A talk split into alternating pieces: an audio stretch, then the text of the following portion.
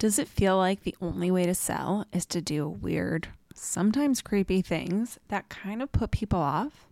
Yeah, I've been there, which is exactly why I created Stay Close to the Money, a free resource that offers you thirty-seven stupid easy ways to grow your revenue without being salesy, sleazy, or questionably moral. This free guide is available on my website and in the links in the show notes, so make sure you go download it so that you can start making more money today.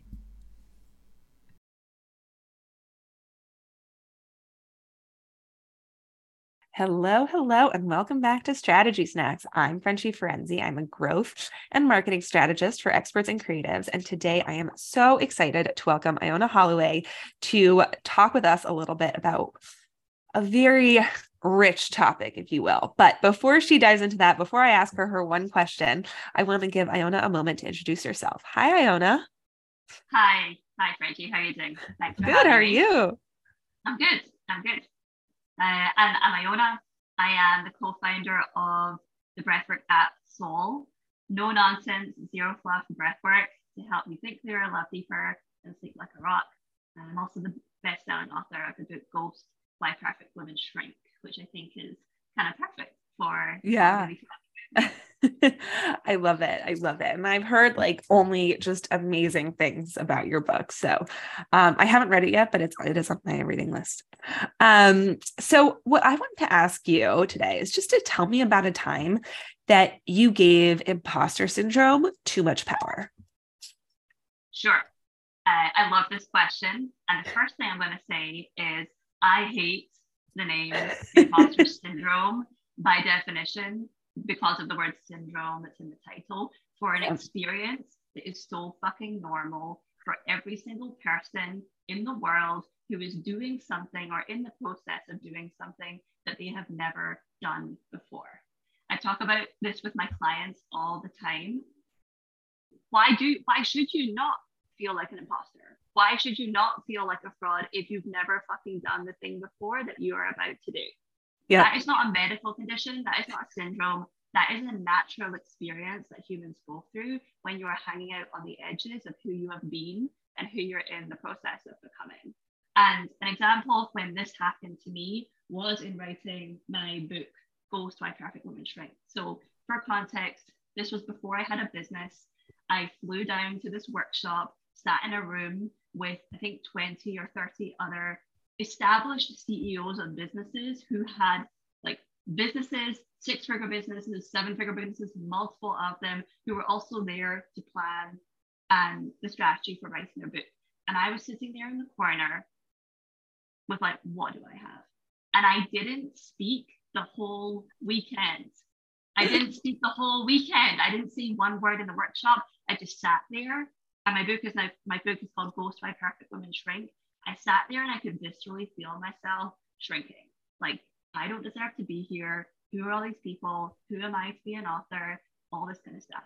And I also left that workshop and put a process in place, wrote two hundred fifty words a day, showed up every single day for three months, built the identity of myself as an author, used all of the inner work tools that I had used to heal myself in order to be in a process to write the book, use them for creativity, use visualization, use breathwork, and guess who was one of the first authors in the cohort to write and publish their book?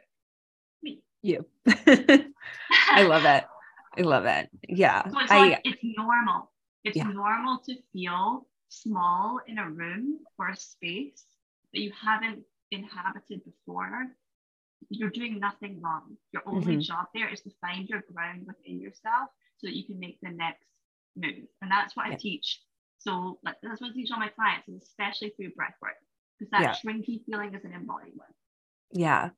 I love that. I mean, I think it's just such an, I am with you that, you know, imposter syndrome, the syndrome term is just makes it seem like a big problem. I also find that people use it a little bit as like a crutch and or excuse to not take action or to not take steps forward. And I think that I was like on the brink of like, do I think mindset, do I don't prioritize mindset in my work at all Because my belief is that actually the best way to overcome certain mindset challenges is also to create the evidence that that mindset is incorrect or that those beliefs are incorrect. But to create the evidence, you need to like take steps, right? Which is why I talk about strategy, because I'm like, let's just make it as easy as possible for you to take those steps. So like you set your timeline around your book, right? two hundred fifty words a day for three months. And you had your process so that those steps were easy to take, that like, it just becomes, I want to say almost a part of you and integrated, but also like, you don't need to think too much about it. You can just do it. And so it doesn't give as much space for some of that, like those thoughts or those imposter syndrome feelings to like take over. Yeah, I love that. And I think what you said that I, the way I talk about it with my clients is you, you dig the riverbed and then your only job is to flow. Like yeah. Your only job in flowing is to make it very easy for yourself to win. So people yep. always think, oh my goodness, I want to write a book or I want to grow a business. And how did you do it? How did you do it? Blah, blah, blah. Like, you're going to be bored by what I say. I want to say, like, I, I wrote two hundred fifty words a day. That is a paragraph.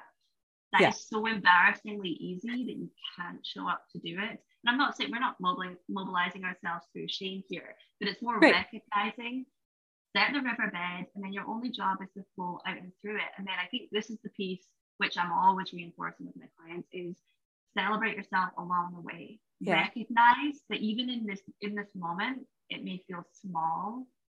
Mm-hmm. Compounding effort creates identity, to your point. Yeah. Identity is constructed.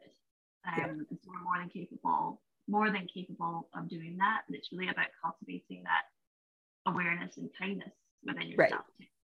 Yeah. And normalize feeling that self-doubt and not it necessarily being a fact, right? It's like a feeling.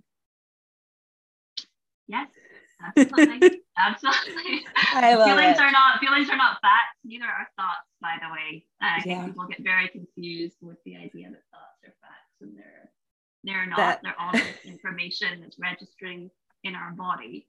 Um, yeah. And those can be bypassed, or they can be shifted or and, or moved if they need to. And that's right. something something like breathwork can be really great for bringing yourself back. I always say to my right. clients, the solution is at a different frequency than the problem. So if you're feeling right. stressed, we don't want to take action from that place. If you're feeling shrinky and impostery, we don't want to take action from that place. Find your ground, make a move from that place. I love it. I love that. On that note, how can people learn how to do that? Where can people find you? All those things. Yes.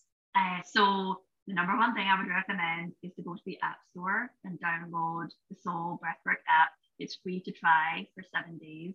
I would highly recommend you start with one of the shorter sessions. State changes are anywhere between five and fifteen minutes. And then our most popular, longer, more psychedelic visualization session is Breathwork for Love. So again, Soul Breathwork app is free in the App Store to try for seven days. And then otherwise, you can find me two places these days. You can find me at soul breathwork dot com, where I'm teaching all things breathwork. You can find me at Brave Thing, which is my inner work coaching business, where I help creatives shift from precious to prolific. And then I'm also on Instagram at Iona Holloway. Amazing. Thank you so much for being here today. I loved having you. And I know everyone's going to be excited to hear about you and your story. Thanks for having me, Frenchie.